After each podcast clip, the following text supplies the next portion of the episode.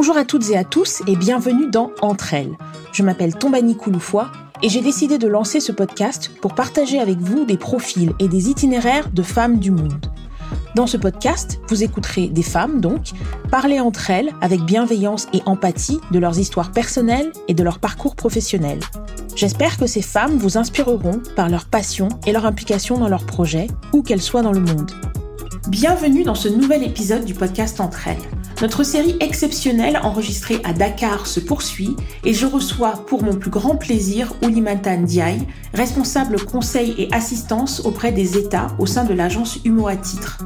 U M O A Titres fait référence à l'Union monétaire ouest-africaine dont la mission principale est d'accompagner les huit États de la zone dans leurs opérations de financement sur le marché régional au travers de l'émission de dette souveraine. Ouli nous en parle plus longuement dans cet épisode. Ouli est une technicienne de la finance spécialisée dans les problématiques de gestion de la dette et des taux d'intérêt. Elle nous parle de son enfance à Saint-Louis au Sénégal, de ses études, de la première partie de sa carrière passée en France et de son retour au Sénégal en deux mille dix-sept. Avant de laisser place à notre conversation, je vous demanderai, si vous appréciez le podcast Entre Elles, de bien vouloir partager le plus possible cet épisode autour de vous et de le soutenir sur les réseaux sociaux, mais également par le biais du bouche à oreille. Je vous invite maintenant à écouter cette nouvelle conversation avec Oulimata Ndiaye, un épisode enregistré en live à Dakar.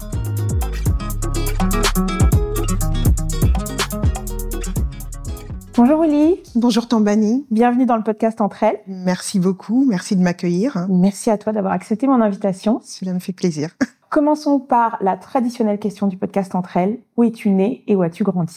Alors, je suis née à Saint-Louis, une ville qui est au nord du Sénégal. Les Saint-Louisiens sont très chauvins, hein, donc, on, je, donc je ne dirais pas petite ville. Voilà, une belle ville au nord du Sénégal. Euh, j'ai grandi à Saint-Louis jusqu'à la fin de mon collège. Et ensuite, je suis venue sur Dakar pour euh, faire mon lycée. Donc voilà, donc j'ai grandi entre Dakar et Saint-Louis euh, jusqu'à ce que j'ai mon bac. Avant ensuite de partir euh, faire mes études supérieures en France. Et alors, parle-nous de tes études supérieures, justement. Quelle est la voie que tu as choisie et qu'est-ce que tu as fait pendant les années qui ont suivi ton bac ? Alors, moi, j'ai toujours eu, tu sais, un intérêt pour euh, la finance. Dès le plus jeune âge, je ne sais pas si c'est pour la finance ou si, si c'était pour l'argent. Pour être, pour être très honnête avec toi, mais j'ai toujours, tu sais, cette anecdote qui me, qui me revient, cette image qui me revient où quand j'étais petite, mon père avait démarré son entreprise et je devais avoir sept, huit ans. Donc, il venait de démarrer et quand il faisait les payes, il, il amenait euh, les payes à la maison avec l'argent, les bulletins de salaire et il me faisait faire les enveloppes. Et donc, bon, voilà, j'ai grandi comme ça euh, avec ce genre d'image euh, des parents entrepreneurs et le goût, en tout cas, de, de la finance m'est venu de là. Et je me disais, je veux faire de la banque. Je veux faire de la banque. Au fur et à mesure de mes études, notamment du lycée, l'image s'est un petit peu affinée en me disant, ce que j'aime bien, c'est quand même les marchés financiers, c'est assez nouveau. Dans les années quatre-vingts, quatre-vingt-dix, quatre-vingt-quinze, c'était encore quelque chose qui était assez nouveau, qui n'était pas très développé en Afrique. Et je me disais, c'est quand même ce que j'aimerais bien faire, surtout en Afrique de l'Ouest. Du coup, après mon bac, j'ai fait un bac scientifique. Je me suis orientée vers un doc de mathématiques appliquées aux sciences sociales, ce qui m'a permis ensuite de faire une filière en euh, monnaie et finances internationales. Donc, j'étais vraiment, euh, je pense, sur la bonne voie. En plein dedans. Exactement, exactement. Donc, bon, à l'époque, il y avait encore ce qui n'existe plus maintenant, hein, licence, maîtrise, euh, voilà. J'ai fait une maîtrise, donc, en monnaie finance internationale à l'Université des sciences sociales de Toulouse. Ensuite, euh, je me suis inscrite à l'École supérieure de commerce de Toulouse, qui maintenant s'appelle Toulouse Business School, pour faire un master spécialisé en banque et ingénierie financière. Donc, je n'avais pas perdu de vue cet aspect travailler en banque. J'adorais tout ce qui tournait à la fois autour des marchés financiers, mais il y avait aussi un secteur qui m'intéressait beaucoup, qui était celui de, de l'ingénierie financière, des fusions-acquisitions, et cetera. Donc voilà, c'est, c'est un petit peu tout le parcours académique que j'ai eu et j'ai terminé par ce master spécialisé qui ensuite m'a amené un petit peu vers la carrière dans laquelle je suis actuellement. Alors, avant de, de poursuivre la conversation et d'aborder euh, justement tes débuts de carrière professionnelle, je voudrais revenir en arrière et aborder un sujet qui est très euh, très évoqué aujourd'hui, c'est celui de la présence des filles, des jeunes filles dans les filières scientifiques. Tout à fait. Est-ce que pour toi, c'était un sujet ? Est-ce que c'est quelque chose qui te qui, qui naturellement t'intéressait ? Est-ce que c'est quelque chose qui a été stimulé par tes parents ? Est-ce que tu étais en minorité en tant que fille dans ces filières ? Alors, Euh, j'étais euh, certes stimulée par mes parents, très clairement, hein. Ils nous ont beaucoup motivés pour tout ce qui était études, avec une grande ouverture d'esprit par rapport à ce que ce qu'on pouvait faire en tant que fille. Je pense qu'il n'y avait même pas ce sujet-là qui se posait à l'esprit. C'était euh, tu es bonne en maths, tu veux faire euh, de la finance. Bon, c'est vrai que mon père poussait pour que je fasse de la médecine, hein. Du coup, je pense que le choix de la filière scientifique a été un petit peu poussé par ça aussi, en disant on verra bien, fais de toute façon cette filière, après tu auras beaucoup de débouchés, et cetera. Donc pour te dire, il n'y avait pas vraiment de non, c'est pas c'est pas quelque chose. Mais le point que tu évoques, bien évidemment, hein, je le remarque, non seulement à l'époque dans les classes, mais après en termes de débouchés. Aujourd'hui, il y a quand même des, des filières, des carrières. C'est peut-être un tout petit peu moins le cas de nos jours, mais effectivement, à l'époque, c'était encore un vrai sujet. Mais me concernant, non, je n'ai pas du tout connu, euh, connu ce problème-là. Quand j'étais à l'école, de la même manière, la classe était assez diversifiée. Bon, après, c'est vrai que c'était un lycée français, donc forcément, on était peut-être dans d'autres considérations, mais c'était relativement diversifié. Alors, parlons maintenant de tes débuts de carrière. C'est intéressant parce que dans nos conversations qui ont précédé euh, cet enregistrement, on a justement parlé de ton premier stage. Tout à fait. Et, et donc, du fait que finalement, tu as démarré, comme ça arrive souvent dans la finance d'ailleurs, dans une voie que tu ne connaissais pas forcément au départ. Exactement. Alors, est-ce que tu peux nous parler de ça ? Bien sûr. Donc, comme je te disais, quand je faisais mon master spécialisé, j'avais vraiment cet intérêt pour tout ce qui était marché financier, banque. Je finis mes cours. Je m'y prends peut-être un peu tard. Je commence à chercher un stage en même temps que je ne sais combien de milliers de personnes qui finissaient leur master à la même période.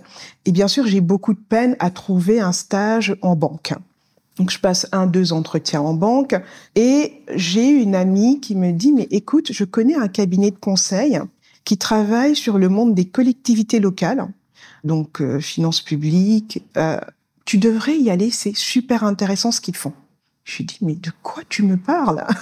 Collectivité locale, c'est-à-dire cabinet de conseil, mais encore... Non, non, tu n'as pas compris. Moi, je veux faire un stage en salle de marché. C'est ça que je veux faire. Elle me dit, non, mais essaye, tu verras bien. Bon, donc j'y vais et je discute. C'était vraiment un tout petit cabinet.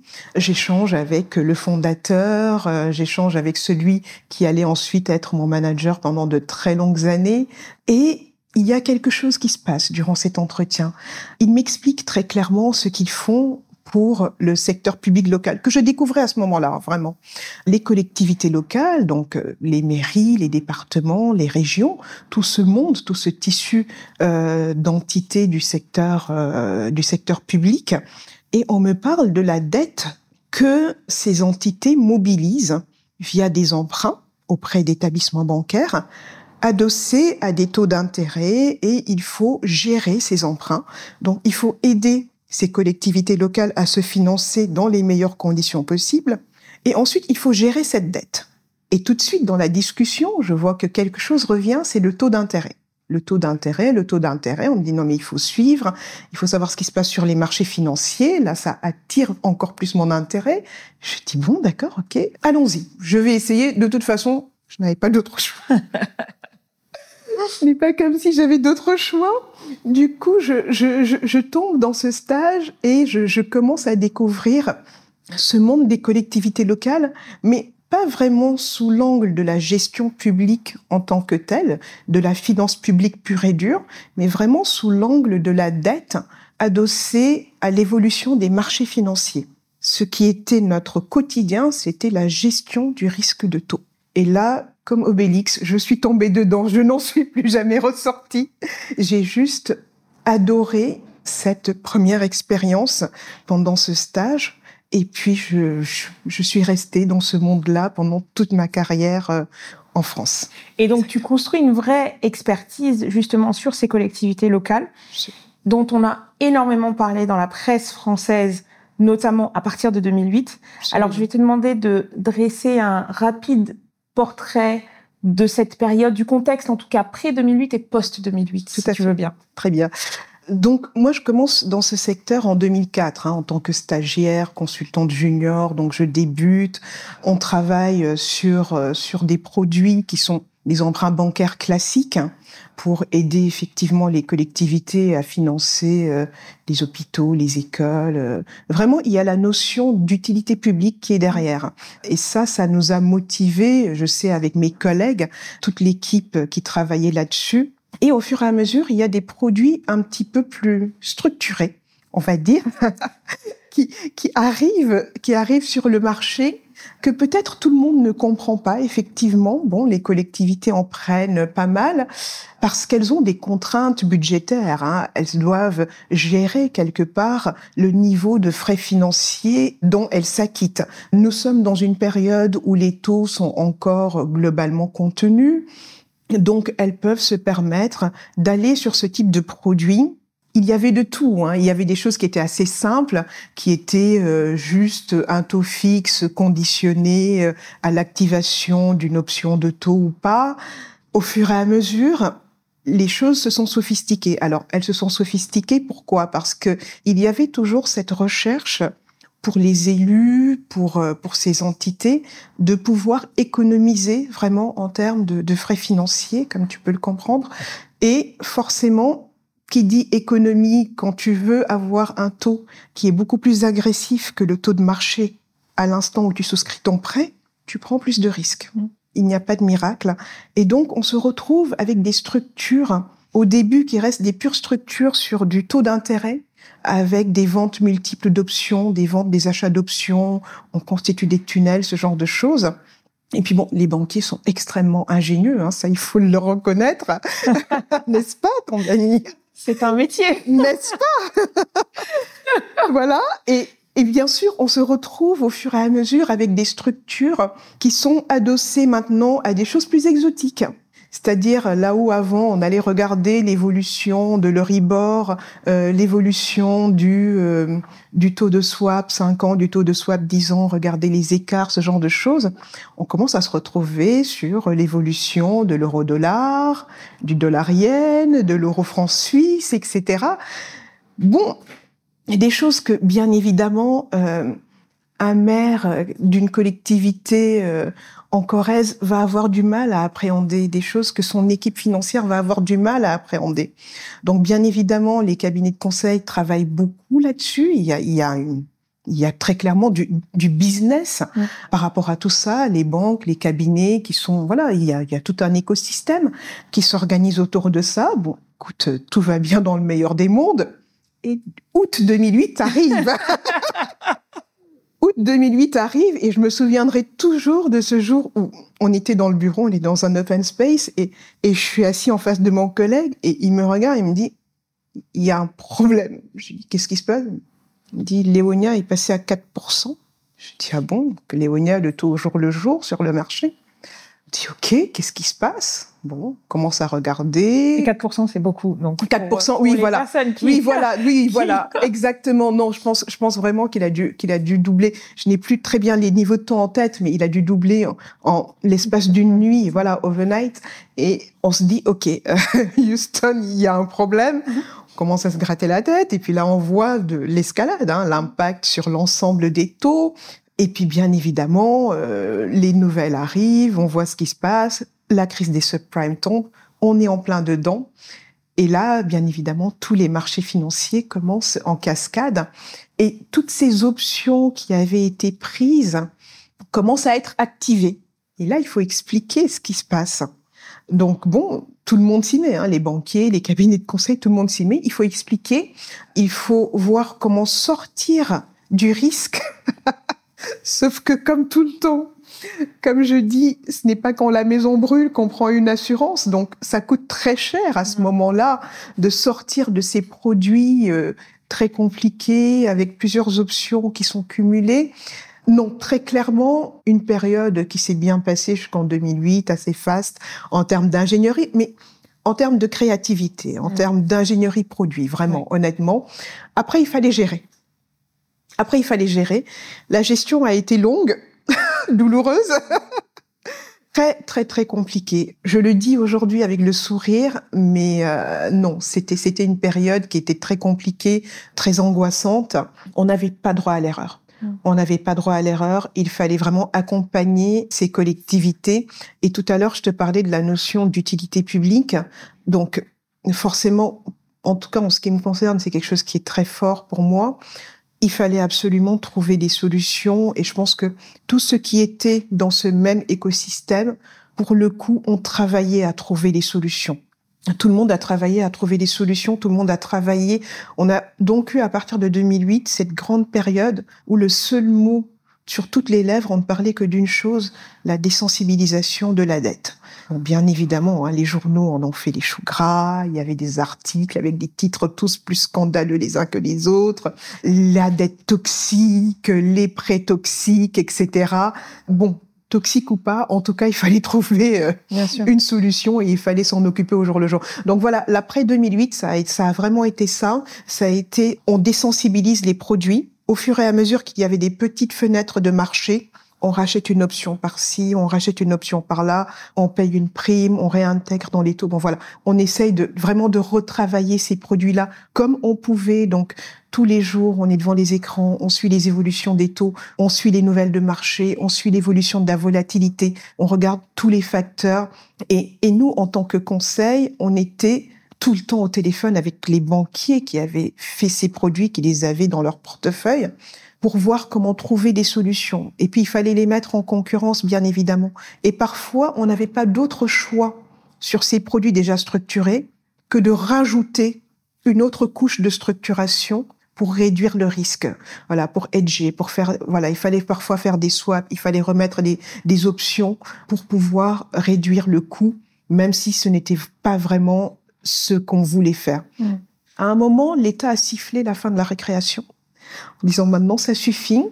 C'est vrai que les élus aussi avaient beaucoup de difficultés, donc forcément ils sont, ils ont demandé un accompagnement de l'État pour pouvoir désensibiliser cette dette. Donc il y a eu un fonds spécial qui a été mis en place pour les aider à payer les indemnités de sortie de ces produits-là. Après il y a eu vraiment tout un système qui a été mis en place, c'est-à-dire de, un cadre de gestion des risques, de taux sur ces produits-là, pour que les élus aient plus de visibilité, pour que les populations aient plus de visibilité, parce qu'il y avait une communication publique autour de la dette. Je me souviens avoir fait des conseils municipaux où le seul sujet, c'était la dette. Et, et tu es là de dix-sept heures à vingt-deux heures à expliquer exactement quels sont les produits qu'il y a dans la dette. Donc, c'était vraiment une période passionnante, comme je dis, éreintante, mais vraiment passionnante. Et, et aujourd'hui, c'est des produits qui sont interdits, qui sont, voilà. Il y a un vrai cadre pour les emprunts de ces entités du secteur public, euh, duquel, elles, aujourd'hui, elles ne peuvent pas sortir, même pour bien bonifier les taux auxquels elles empruntent. Mmh. Voilà. Alors, c'est très intéressant ce que tu dis, notamment euh, sur le, l'élément anxiogène de deux mille huit, puisque j'étais sur les marchés aussi. Et effectivement, c'était une période très, très difficile pour nous tous. Mais, mais c'est vrai qu'en fait, ce qui a tout changé, c'est la remontée des taux, la volatilité. Tout à fait. Et clairement, le fait qu'on se retrouvait en face, finalement, avec des personnes qui avaient souscrit à des produits que, finalement, ils ne comprenaient pas nécessairement dans leur entièreté. Exactement. Exactement. Ça, c'était, c'était vraiment... Un... Et je pense que c'est, c'est aussi pour ça que, que l'État s'en est saisi, que, que les élus se sont révoltés. Il y a eu tous les problèmes avec Dexia, qui était la banque qui finançait les collectivités. Donc, comme tu le dis, un, un environnement global très anxiogène. Et on avait vraiment de la peine, parce que on voyait bien dans certaines entités, parfois c'était la recherche de coupables, parfois c'était le directeur financier, parfois c'était le cabinet de conseil, vous nous avez mal conseillé, vous nous avez pas donné tous les risques, et cetera. Mais bon, au final, À la fin de la journée, ce qui était vraiment important, c'était de contenir les risques, c'était de contenir le service de la dette qui, lui, était en train vraiment mais d'exploser, hein. On avait des, des emprunts sur lesquels les taux passaient de, de huit à quarante pour cent et on se disait, heureusement que c'est pas au moment de l'échéance. Voilà, après, ça rebaissait, bien évidemment. Mais voilà, à la fin de la journée, ce qui, ce qui était important pour tout le monde, pour les collectivités, bien évidemment, en premier, pour les, conseils, pour les consultants, mais aussi pour les banques. Hein. Vraiment, il y avait un vrai, vrai enjeu pour les banques, parce que, bon, elles avaient beaucoup à y perdre également en termes de, de crédibilité, de réputation. Voilà, il fallait à tout prix assainir euh, ces produits-là. Et puis, euh, l'État, bien évidemment, ne laissait aucun répit à tout ce petit monde. Mmh, mmh. Donc, euh, non, une période très compliquée, mais extrêmement riche en enseignements. J'allais y venir. Alors, j'allais quand même dire que l'un, l'un un des éléments intéressants aussi, c'est que pour pouvoir bénéficier des fonds qui avaient été mis à disposition par l'État, il fallait également s'engager à ne pas poursuivre le, le, les établissements financiers, parce qu'en fait, c'était cet, cet élément-là. Il y a eu Dexia, comme tu dis, mais, mais on était dans une recherche de culpabilité euh, exactement. De, de tous les côtés. Exactement. Et, et voilà, oui, donc, parce euh... que parce que les avocats sont bien évidemment rentrés dans la danse en se disant youpi. Euh, bon, je, je peux comprendre, hein, mais donc les procès ont commencé mmh. effectivement. Hein, il y a eu les procès, donc c'était bon, euh, on valorise à tel prix. Non, mais vous voyez bien que telle entité elle comprenait pas, c'est inadmissible. Donc beaucoup de, de collectivités ont attaqué, euh, ont attaqué des banques. Il y avait Mais ça, c'était vraiment quand on n'arrivait pas à trouver d'issue. Il y a certaines entités qui, qui ont refusé au début, euh, qui ont continué leur poursuite, mais c'était long, c'était coûteux.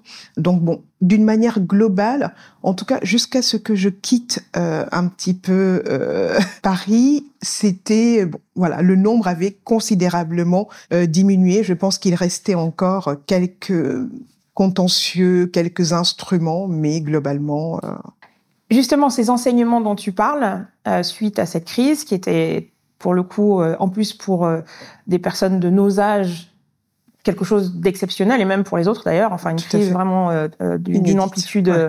énorme, mondiale, et cetera. Qu'est-ce que tu retiens de cette période ? Et je vais juste euh, rajouter quelque chose au niveau professionnel et, et au niveau personnel également. Alors, je vais commencer par le niveau personnel. Euh, beaucoup de, beaucoup de, de, de, de résilience. Vraiment, parce que c'était une période, comme je l'ai dit, qui était dure. Mais quand je dis dure, éprouvante physiquement. Très éprouvante physiquement. Tu connais le monde des cabinets, euh, énormément de travail. Euh, on n'est jamais, jamais assez nombreux. Mais bon, ça, je pense qu'au final, c'est peut-être partout dans le monde du travail. Et puis, ça m'a permis de développer une capacité de travail très, très importante, de repousser pas mal de limites. Donc vraiment, je dirais, euh, un apprentissage sur ma personne qui était extrêmement important. Et j'ai découvert que j'avais un goût extrêmement prononcé pour l'apprentissage. Parce que c'est une période où on apprenait énormément. Mais on avait toujours le choix de ne pas apprendre, de ne pas chercher à comprendre, de ne pas décortiquer ses produits, de ne pas trouver des solutions, et cetera. Mais, mais vraiment, ça a révélé... en moi, encore plus que je ne le pensais, ce sens, cet attachement au, à l'utilité publique. Voir ces entités, ces directeurs financiers de collectivités, d'entités, qui parfois étaient vraiment quand même touchés hein, euh, par tous ces produits, euh, qui ne savaient pas comment les gérer, et cetera. Il y avait un vrai, vrai dévouement pour cette cause. Voilà, j'ai envie de dire ça comme ça, c'est peut-être un peu too much, mais... En tout cas, il fallait faire le nécessaire pour que les choses se rétablissent, pour que ça aille beaucoup mieux. Et on était beaucoup dans le même cas à faire le travail, à essayer de trouver, de trouver des solutions. Donc vraiment, je dirais que sur le plan personnel, ça m'a beaucoup appris sur ma personne, sur ma capacité à repousser mes limites, sur mon désir d'apprentissage, de continuer à apprendre et surtout cette volonté de trouver des solutions. Voilà, de, de, de gérer cette crise de la meilleure des manières possibles. C'était extrêmement important pour moi. Et sur le plan professionnel, mais vraiment un apprentissage sur la matière même de, de la gestion du risque de taux qui était, ah, là, c'était vraiment, on partait de produits simples quand j'ai commencé à travailler. Et puis là, on était sur chaque jour, on découvrait un nouveau produit. Il fallait l'analyser, il fallait comprendre qu'est-ce qu'il y a dedans comme option, comment ces options évoluent, quel est leur historique, quelles sont les anticipations. C'était extrêmement intéressant. C'était une période très riche. Très riche à l'interne, au sein de, de mon entreprise. Très riche de par les échanges qu'il y avait au quotidien avec des interlocuteurs externes. Donc vraiment une période extrêmement riche en enseignement. Je pense que l'expertise en matière de taux d'intérêt, elle a été multipliée par dix pendant cette période. Voilà, mmh. En matière de gestion active de la dette, de gestion de trésorerie et de, voilà, vraiment de gestion du risque de taux. Ça a été exacerbé pendant cette période. Mmh. Passons euh, à la deuxième phase de ta carrière. Donc là, on a parlé de deux mille huit. Tu restes dans ce cabinet jusqu'à fin deux mille seize. Tu occupes successivement plusieurs positions de leadership. Et en deux mille dix-sept, tu reviens au Sénégal. Est-ce que tu peux nous parler de cette période, de cette transition entre la France et le Sénégal, de ta décision de rentrer ? Donc, le retour au Sénégal, écoute, il se fait en plusieurs étapes. Je suis allée en France, j'étais, euh, j'ai fêté mes dix-sept ans là-bas, après mon bac. Et donc, effectivement, au fur et à mesure que le temps passe, j'étais seule là-bas, enfin, je veux dire, ma famille était toujours au Sénégal. Bon, les parents euh, prenant de l'âge, euh, lorsqu'on téléphone, on nous dit « oui, il y a des petits bobos, il y a machin ». À force, on a envie, effectivement, de, de revenir. Et je pense que cette période, avec, euh, effectivement, tout ce qui s'est passé sur les marchés, comme tu l'as dit tout à l'heure, ça a été très éprouvant, mais... Je pense qu'au fond de moi, je n'avais jamais perdu du, de vue l'envie de, de revenir m'installer au Sénégal ou en Afrique, en tout cas, et de travailler sur ce domaine d'expertise qui était, euh, qui était une vraie passion pour moi. J'avais cette, euh, cette difficulté. Effectivement, j'avais construit une vraie expertise sur le, le domaine de la gestion du risque de taux, qui n'est pas très commun pour le moment sur nos marchés. Voilà, on est sur des marchés financiers qui sont encore en train de se développer euh, en Afrique, notamment sur la zone Afrique de l'Ouest, hein. Il y a bien évidemment des zones où c'est un petit peu plus avancé. Et bon, souvent, les opérations se font sur la base de taux fixes. Donc, être dans une gestion dynamique avec du taux variable, avec des options, et cetera, ce n'est pas forcément des choses qui étaient encore bien installées. Et puis, cette partie de gestion de la dette, je voyais mal comment répliquer ce que je faisais, à l'identique ou avec quelques nuances, en Afrique. Alors, comme je te dis, je travaillais sur les collectivités locales. Un jour, un de mes collègues me dit « Mais écoute, il faudrait que tu regardes parce que il me semble qu'au Sénégal, il y a euh, une entité qui, les, qui essaye de lancer un financement obligataire. » Ah bon, euh, d'accord. Bon, c'était la ville de Dakar. Du coup, je viens, j'assiste à un forum à Dakar sur le sujet et je commence à discuter un petit peu avec des gens qui me disent « Mais rentre, écoute, bien sûr, rentre, tu trouveras quelque chose à faire, c'est super intéressant, la gestion de la dette, les finances publiques, il y a tout à faire ici, il faut absolument que tu rentres. » Donc, l'idée commence à germer dans mon esprit, ça s'installe, je commence à faire des recherches, à regarder un petit peu dans quel domaine je pourrais euh, travailler, et cetera. Et en deux mille seize, toujours sur la même période, un jour, sur LinkedIn, je reçois un message de celui qui allait être mon futur patron quelques mois plus tard, en me disant euh, « Ah bonjour, je trouve votre profil très intéressant. Est-ce que vous connaissez des gens qui ont le même profil que vous, qui seraient intéressés euh, pour euh, rentrer au Sénégal, s'installer dans une institution qui travaille sur la gestion de la dette souveraine ?» Je réponds en disant « Écoutez, euh, je vais me renseigner auprès de mes connaissances pour euh, voir si quelqu'un serait intéressé, et cetera » Et effectivement, hein, j'en parle à trois quatre personnes. « Oui, ça a l'air intéressant, mais non, pas prêt pour rentrer tout de suite en Afrique. » Donc bon, au bout d'un mois, deux mois de recherche, je fais quand même un feedback en disant « Écoutez, euh, j'ai cherché dans mon entourage, dans mon carnet d'adresses, mais je suis désolée, euh, il n'y a personne qui est vraiment très intéressé. » En revanche, bon, moi, ça m'intéresse bien. J'allais te dire, c'est drôle, parce qu'il te dit, est-ce que vous connaissez quelqu'un oui. avec le même profil qui pourraient être intéressés. Exactement. C'est, c'est, assez, c'est, c'est assez drôle. Non, non, c'était une très bonne formulation. Monsieur Tressieux, en fait. Et, et je lui dis, écoutez, euh, moi, je serais peut-être intéressée. Il me dit, bah, écoutez, très bien, euh, envoyez-moi votre C V, discutons-en, et cetera. Je viens à Dakar au mois d'avril, et euh, avril deux mille seize, je lui dis, j'aimerais bien vous rencontrer.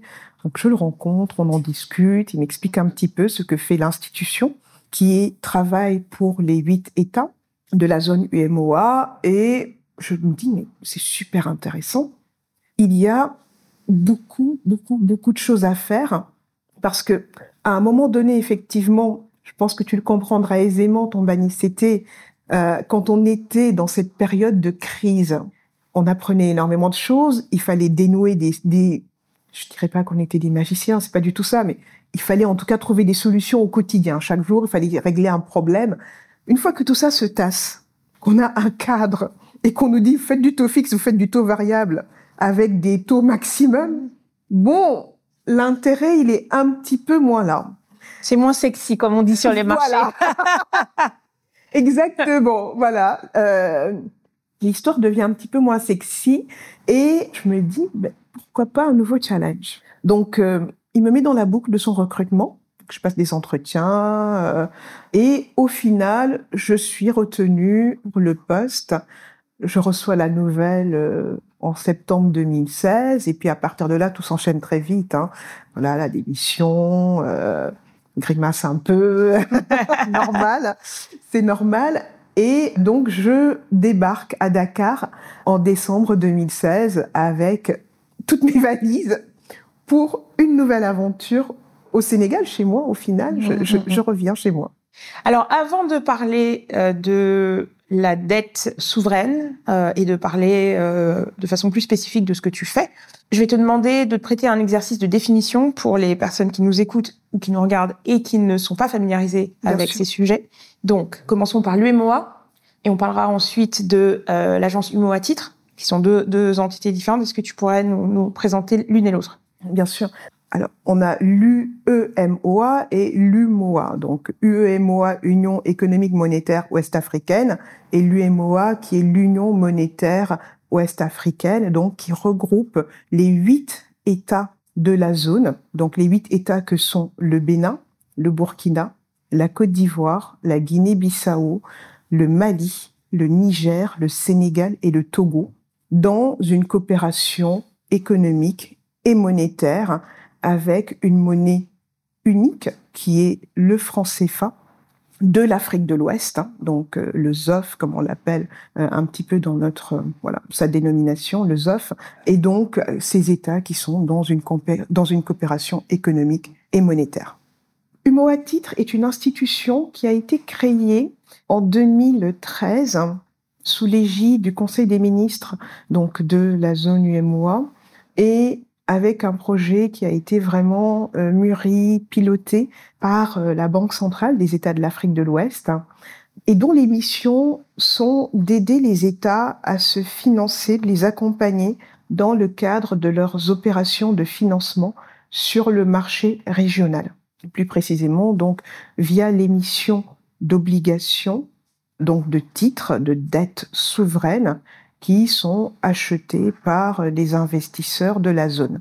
Et donc, les missions, c'est bien évidemment d'organiser et d'émettre tous ces instruments de dette, mais aussi d'aider les émetteurs à gérer leur dette de manière active, de la meilleure des manières possibles, et de travailler à tout ce qui touche le développement de ce marché, et le renforcement de capacités des équipes, des trésors nationaux, et cetera, et aussi des acteurs du marché de manière plus large.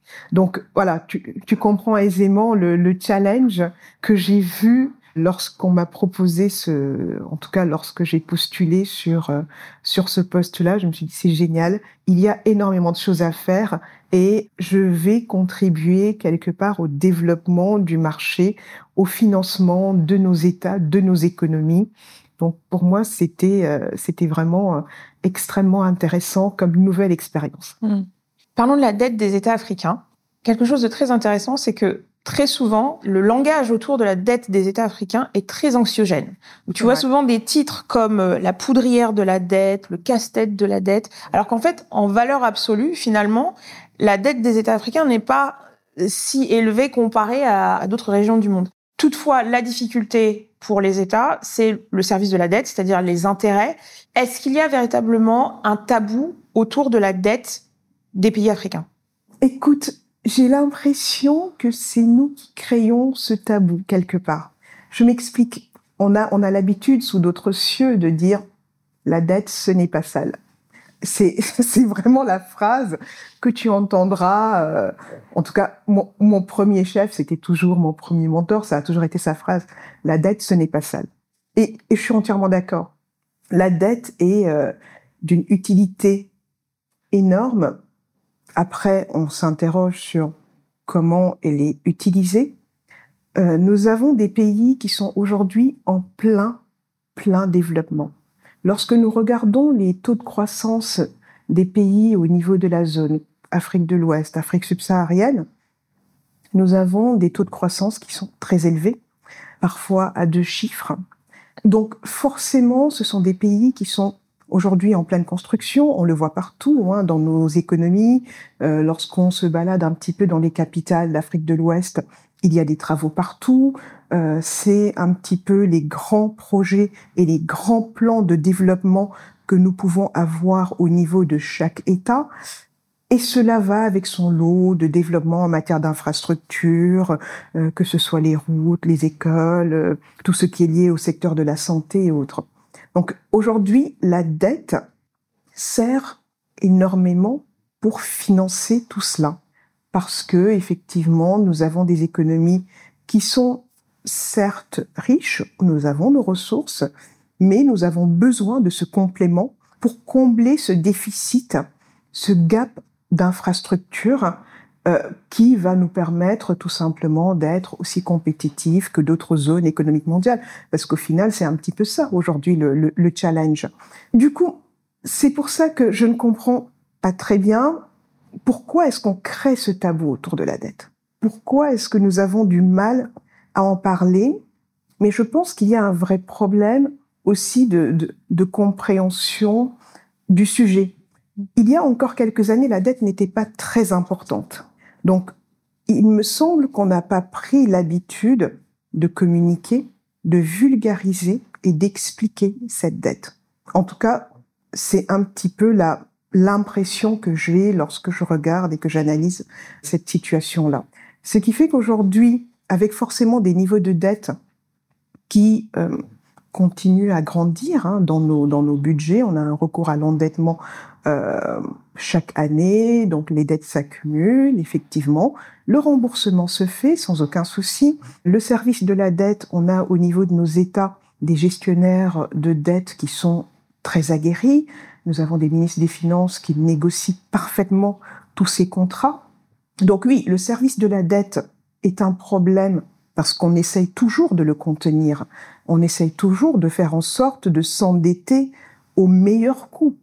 L'idée, c'est qu'aujourd'hui, lorsque j'emprunte dix milliards, que je n'en rembourse peut-être pas quinze, que je n'en rembourse que douze.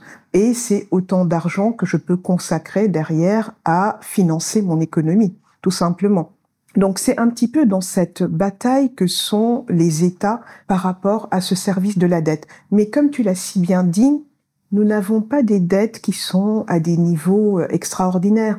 Aujourd'hui, lorsqu'on regarde au niveau de la zone U E M O A, les choses sont assez bien encadrées. Nous avons des critères de convergence au niveau des différents États. Et un des critères de convergence que nous avons, si nous regardons par exemple le ratio dette sur P I B, c'est-à-dire lorsqu'on rapporte le montant de la dette au P I B de l'État, il ne doit pas dépasser soixante-dix pour cent. Aujourd'hui, il n'y a pas d'État qui, peut-être un, qui soit à ce niveau-là. Et il faut vraiment, comme tu le dis, regarder les choses de manière relative. Nous avons une dette qui croît, mais en même temps, nous avons des taux de croissance, comme je le disais, qui sont très élevés. Aujourd'hui, quand tu regardes un pays comme le Japon, le niveau d'endettement du Japon est proche de deux cents pour cent. Pourtant, personne n'en parle. Donc, je pense qu'il y a peut-être un peu de stigmatisation qu'il faudrait qu'on enlève. Euh, et à force de ne pas vouloir parler de la dette, on alimente nous-mêmes ce tabou, comme je te le, comme je te le disais. Mm-hmm. Il est donc important, je pense, d'être maître de sa communication et de communiquer autour de ce sujet. Mm. Et deux cents pour cent en plus au Japon, avec une population largement vieillissante, donc qui en plus, ne, ne, ne va pas dans le sens de, d'une, de, de, d'une réduction. Tu es responsable conseil et assistance aux États auprès de U M O A Titres. Est-ce que tu pourrais nous définir ton rôle, nous expliquer dans les grandes lignes ce que tu fais ? euh, Au niveau de notre département conseil et assistance aux États, avec mon équipe, nous avons un rôle, de, un travail de proximité avec les huit trésors nationaux de la zone. Donc, comme je te l'ai dit tout à l'heure, ces États interviennent sur le marché régional, donc ils émettent des titres qui vont être achetés par les investisseurs, que sont les banques, euh, les caisses de retraite, euh, les caisses de dépôt et consignation, les assurances, et cetera. Sauf que le marché est le même pour tout le monde. C'est le sens de notre union. Le département conseil et assistance va accompagner les États depuis l'élaboration de la stratégie d'endettement. Donc, il s'agit de définir quelle est la stratégie la plus opportune pour mobiliser le besoin de financement au moment où on élabore le budget annuel de l'État, en fonction de la capacité du marché, en fonction de la situation sur les marchés extérieurs, en fonction des financements qu'elles sont en mesure de mobiliser sur différentes catégories de prêts, auprès des bailleurs, et cetera. Donc voilà, il y a déjà un accompagnement qui commence à ce moment-là. Une fois que l'État va définir sa stratégie d'endettement, dire voilà, sur le marché régional, j'ai besoin de mobiliser tel montant, il faut coordonner les interventions des États. C'est-à-dire, tu ne vas pas venir solliciter l'investisseur pour deux États différents le même jour, au même moment. Donc, on évite. Tout cela est vraiment réglementé, hein. Lorsque l'institution a été mise en place, euh, il y a des règlements, des instructions qui, voilà, qui définissent un petit peu le mode de fonctionnement. Et le département va élaborer un calendrier d'émission pour qu'on ait de la visibilité sur quel émetteur intervient, quel jour, pour combien, et cetera. Donc voilà, c'est un petit peu le travail que fait ce département-là, avec bien évidemment tout au long de l'année la gestion de toutes les modifications qui ne vont pas manquer de survenir, parce qu'il faut tenir compte bien évidemment des évolutions de marché, tenir compte des contraintes de trésorerie, savoir s'adapter à des situations. On a connu la crise de la Covid, où il a fallu très rapidement s'adapter, trouver un mécanisme pour que euh, les États puissent faire face à tout ce gap en termes de besoins de trésorerie, parce qu'ils devaient tout simplement répondre à cette urgence par rapport à cette crise sanitaire. Alors, avant de, de terminer sur une question plus personnelle, est-ce que tu pourrais également nous présenter les, les challenges auxquels font face les États en matière d'endettement ? Euh, les challenges auxquels font face les États, je pense que bien évidemment, c'est de pouvoir, euh, si on devait résumer, c'est de pouvoir euh, toujours continuer à s'endetter de manière soutenable dans le temps et dans les meilleures conditions financières, mais aussi dans les meilleures conditions en matière de pratique. Parce qu'aujourd'hui, au-delà de l'endettement euh, pur des États, c'est-à-dire je mobilise tel montant, je rembourse tel montant, il y a tout ce marché qu'il convient de développer, et cela passe forcément par l'adoption de certaines pratiques qui vont permettre de développer le marché secondaire, avoir des bonnes pratiques de marché, être toujours dans la transparence, dans l'information, dans la communication. Donc tout un ensemble de pratiques et d'exercices auxquels les États se livrent, mais vraiment de, de très bonne grâce, de très bonne volonté. Et c'est un apprentissage pour un petit peu tout le monde, parce que bon, forcément, c'est des, des choses auxquelles on n'est pas habitué. Mais aujourd'hui, vraiment, le challenge, c'est ça, c'est de dynamiser ce marché, d'avoir une base investisseur qui soit la plus large et la plus profonde possible pour répondre aux besoins d'endettement des États, tout en gardant à l'esprit que cette dette doit rester soutenable, doit rester viable dans le temps. Et donc, une question plus personnelle. Aujourd'hui, quelle est ta vision pour toi-même ? Quel est ton projet ? Écoute, mon projet est, est très simple, en fait. Je crois que j'ai vraiment une, une passion qui m'anime pour tous ces sujets. tous ces sujets d'endettement, tous ces sujets de, de financement de nos économies. Je pense que chacun euh, participe euh, à sa manière à la construction de nos économies, au développement de, de nos économies. Moi, c'est la voie que j'ai trouvée, c'est celle qui m'anime. Et donc, je pense que vraiment, ma vision, c'est de continuer à accompagner euh, les États dans ces questions de, de financement, dans ces questions de, de communication financière, de viabilité de l'endettement, et cetera. Et surtout de construction et de développement de ce marché. Alors, on a tous un rôle à jouer. Donc très clairement, en ce qui me concerne, c'est de continuer à œuvrer pour le développement du marché financier régional au niveau de la zone, parce que là, on parle beaucoup des États, mais les États, c'est, c'est une brique. Il y a derrière euh, toute l'économie, euh, les entreprises euh, derrière qui doivent pouvoir également mobiliser des ressources par ce biais-là pour financer leurs activités. Et tout cela contribue bien évidemment au développement de nos économies. Merci beaucoup, Ouli. Merci à toi, Tombani. D'être passée dans Entre Elles, d'avoir partagé ton expertise Merci sur beaucoup. Ces sujets très souvent considérés comme complexes et, euh, et de les avoir euh, décortiqués pour nous aujourd'hui. Un grand merci à toi. Merci à toi. Merci beaucoup. Merci à vous d'avoir partagé ce moment avec nous. Si vous souhaitez rester informé de l'actualité du podcast, n'hésitez pas à vous inscrire sur la newsletter. N'hésitez pas également à suivre Entre Elles sur les réseaux sociaux, à commenter et à partager avec nous des profils de femmes qui vous inspirent. Enfin, pensez à laisser un avis sur vos plateformes de téléchargement afin de nous soutenir. Merci et rendez-vous dans quinze jours pour un nouvel épisode d'Entre Elles.